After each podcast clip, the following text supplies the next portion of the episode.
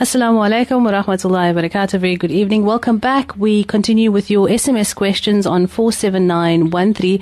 A note you may also email us. We're receiving some via our producer, um, also from reception 021 uh, via fax machine 021 and also if you are across the land and over the seas on our Facebook page called The Voice of the Cape. I have with me is Sheikh Ebrahim Moos and we continue with the questions. Assalamu alaikum. Sheikh. My husband watches TV until late, then after I am asleep, he disturbs me to be intimate with him. Do I have a right to refuse him? Bismillah ar-Rahman ar-Rahim. Uh, the the origin of, of this question is uh, obviously the relationship between husband and wife in terms of the intimacy, and uh, uh originally uh, the husband, if he requests from his wife to be intimate with her, she should not refuse, um, except if there is, of course, an excuse that is legitimate. Okay, um, and there's many ahadith on this because we know that the, the whole issue of husband and wife getting married, um, part of the hikmah and part of the objectives of marriage would be to keep both of them chaste and pure, and not that they uh, would be uh, be able to look uh, elsewhere or feel uh, left out and stuff like that. So that is why it's a very important aspect of marriage as, as such. And in normal circumstances, the, the wife should never try and, and refuse the husband. Okay, and this hadith, like I said, uh, where the Prophet ﷺ actually said that if a woman does this without any excuse, then she will be cursed by Allah and the angels until mm. she wakes up the next morning. Yeah. Uh, but in this case, obviously, um, we must also be uh, realistic about this issue, and that is that the wife, she may also have certain circumstances, mm. and that is why we find that even the Sharia had made it haram in certain circumstances to be intimate with, with one's wife. One of which is, for example, if she has a menstruation. Uh, they obviously the husband cannot uh, demand uh, when she is in ihram, for example, when she is under these uh, states, the husband cannot make demands under those circumstances because that is something which the Sharia itself has uh, uh put conditions to. Now, in terms of the particular question here, it would obviously also reflect that if a husband is going to be unreasonable as far as this is concerned. And especially the way the questioner puts it here, he, he, he wants to do his own thing and so watch TV and so on, and she wants to go sleep a bit early. Maybe she's tired, she's worked during the day also, or she's mm. been busy, and then he just expects her to get up in the middle of the night when um, you know when she's sleeping. And this obviously would not be something which is uh, proper. Um, the husband should know better that that is not, you know, the Quran says, وَعَاشِرُهُنَّ بِالْمَعْرُوفِ The Quran says, live and treat them with, with, with goodness, you know, and with righteousness. And obviously to cause harm to her in this way will not be righteous.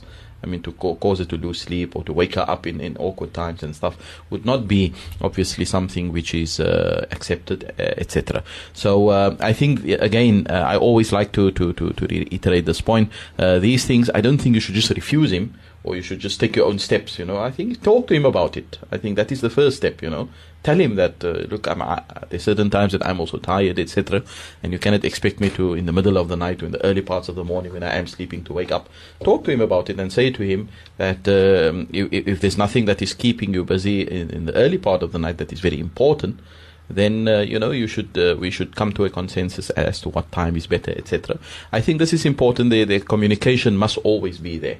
Okay, they must always talk to each other, and and I mean, the whole act of intimacy. I, I don't see how uh, there can be actually this kind of relationship between husband and wife if it is done with contempt, if it is done with uh, bad feelings, you know. Mm. Um, I mean, uh, it won't serve the purpose in any way because then the one partner will will not be happy, or they will not be in a state of um, satisfaction with the other partner, etc. So uh, I feel that there has to be a good communication, and yes, uh, she should uh, sit down with him and say to him, "Look, I feel it's a bit awkward if I go to bed and you later on wake me up, etc." And uh, if she does that, she will be obviously within her rights to do that, and he should also then uh, try to compromise and, and, and comply with that.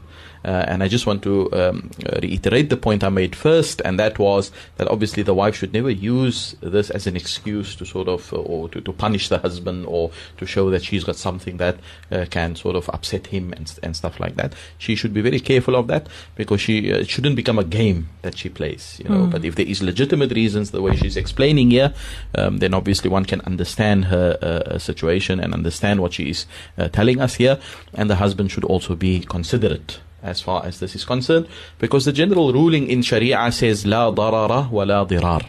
We should never harm people, you know, never cause awkwardness to people. We should never cause people to be in a state of uh, difficulty. We should try to make easy, and especially with your, your, your spouse or your husband or wife, that is the first uh, people in your life that you try to be good with, and that you try to have a good relationship with, and that you try to be understanding and considerate with before everyone else. So, inshallah, we hope that the couple will be able to work out this I- I- issue and that it does not uh, escalate or, or, or lead to bigger issues if they do not speak to each other about it. And we hope they will be able to solve or resolve uh, this particular uh, issue, inshallah. Shukran, Sheikh. All right, the next SMS we've received is Salam. I have been reminding my wife to dress our two daughters appropriately. So to condition them uh, from an early age, but instead she would say they are still young, but now they are dressing inappropriately. My wife still does not care how they dress. I am totally helpless. This sounds like the dad. Yeah, it is uh, something that occurs um, whenever we neglect our duties towards our children at an early stage.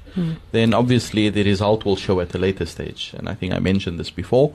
Um, and so it was obviously important for us to lay down the rules at an early stage of our lives and their lives, and make sure that we guide them and make sure that we uh, teach them and educate them and, and tell them what the hikmah and the wisdom is behind all these things.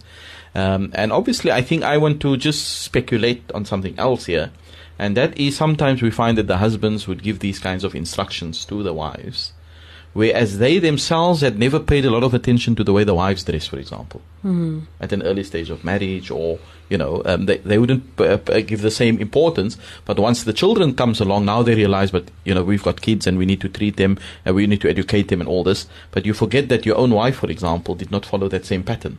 Okay, so um, what I, I guess what I want to say is that this this husband, uh, and I'm, I'm not saying this is the case, but the husband obviously has to also backtrack and see is there maybe anywhere any any possibility that he's also neglected, you know, his duty. Um, and if that is the case, then you must understand now that you first have to undo all of that. You know, you first have to rectify that situation. But if that is not the case, let's say from the beginning you did obviously uh, your your your your wife, uh, you know, uh, has been dressing properly and she's just been disregarding your instructions of telling the girls to dress appropriately. Then yes, you've got all the right to to obviously tell her that you're not happy with that, um, because uh, ultimately you are responsible for your kids uh, you and your wife, you are responsible for, for, for, for their uh, upbringing and their well-being. And I quoted, I think, a hadith in uh, the previous program, if I'm not mistaken, where the Prophet ﷺ had actually explained to us the magnitude of this responsibility. In this hadith, the Nabi ﷺ says, ما من عبد استرعاه الله رعية فلم يحطها بنصيحة إلا لم يجد رائحة الجنة. That whenever someone is given a responsibility of looking after a flock of people. And here it can refer to the father and mother looking after their children. It can refer to the community leader that needs to look after his subordinates and look out for them, etc. So whenever Allah gives that duty to someone to look after those who are underneath or beneath him in terms of responsibilities and duties, and He does not give them the re- advice that is required, He does not guide them the way that it is required, then such a person will not even smell the fragrance of Jannah it shows the gravity and the magnitude of this responsibility. So um, uh, the father has got all the right to tell his wife that he's not happy and uh, that they should change their their, their, their habits, etc. But do it with hikmah, do it with uh, you know understanding, and try to always explain. You know, we live in a time where we cannot just give instructions to our kids and expect them just to follow. We need to make them understand why. We need to sit them down. We need to speak to them just have a conversation with them. I feel this is also something lacking in our communities hmm. because uh, we, we cannot. In the olden times, I think it was possible because life was much different then. When we were growing up, it was hmm. fairly easy for our parents just to tell us do X, Y, and Z, and we would absolutely just do it hmm. without questioning. But the, the kids are exposed to so many different cultures and so many different things. The television and their school peer, the peers at school and the internet and all these things and the movies. So there's so many things that we need to consider. And uh, yeah, I'm not saying that the parents should neglect their duties or just turn a blind eye. But what I'm saying is uh, the time has come for us as parents in these difficult times that we find ourselves that we actually have good communication with our kids. Sit them down and explain to them. Don't just give instructions. Give them the hikmah why we do this. It's for your own good. It's for your own protection. We want you to dress moderately and appropriately so that when you when, you go out, you are not going to have you know people making bad remarks about you, or um, you know we th- we see how th- our life is today, that how women are ill treated and mistreated, etc., etc. you know, and um, this is all part of Islam's way in, in, in, in order to protect our women, etc., etc.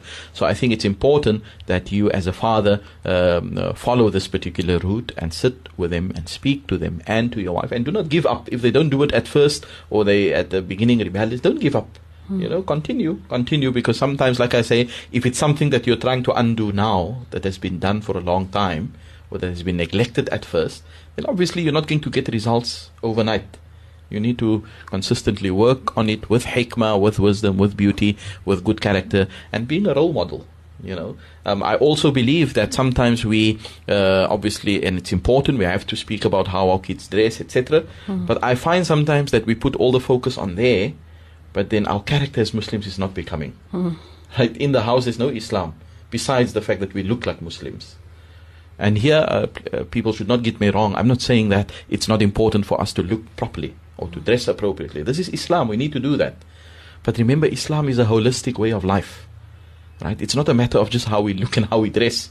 Islam is how we talk. It's how we uh, interact. I mean, if I have no respect for my wife or for my kids, or I swear, or I speak in an ugly way, or I neglect my my my, my duties towards them in other ways, but yet I expect them to wear hijab, it's like a it's like a contradiction in terms. And Islam does not want that. Islam wants us to follow this beautiful deen of ours uh, in all its facets to the best of it, our abilities. And if we do this, inshallah, Allah will open the path for our kids. And I, I, f- I found this like, you know, if you if you find young girls that wear hijab, for example, let's say when they become mukallaf, it's like automatic they wear hijab.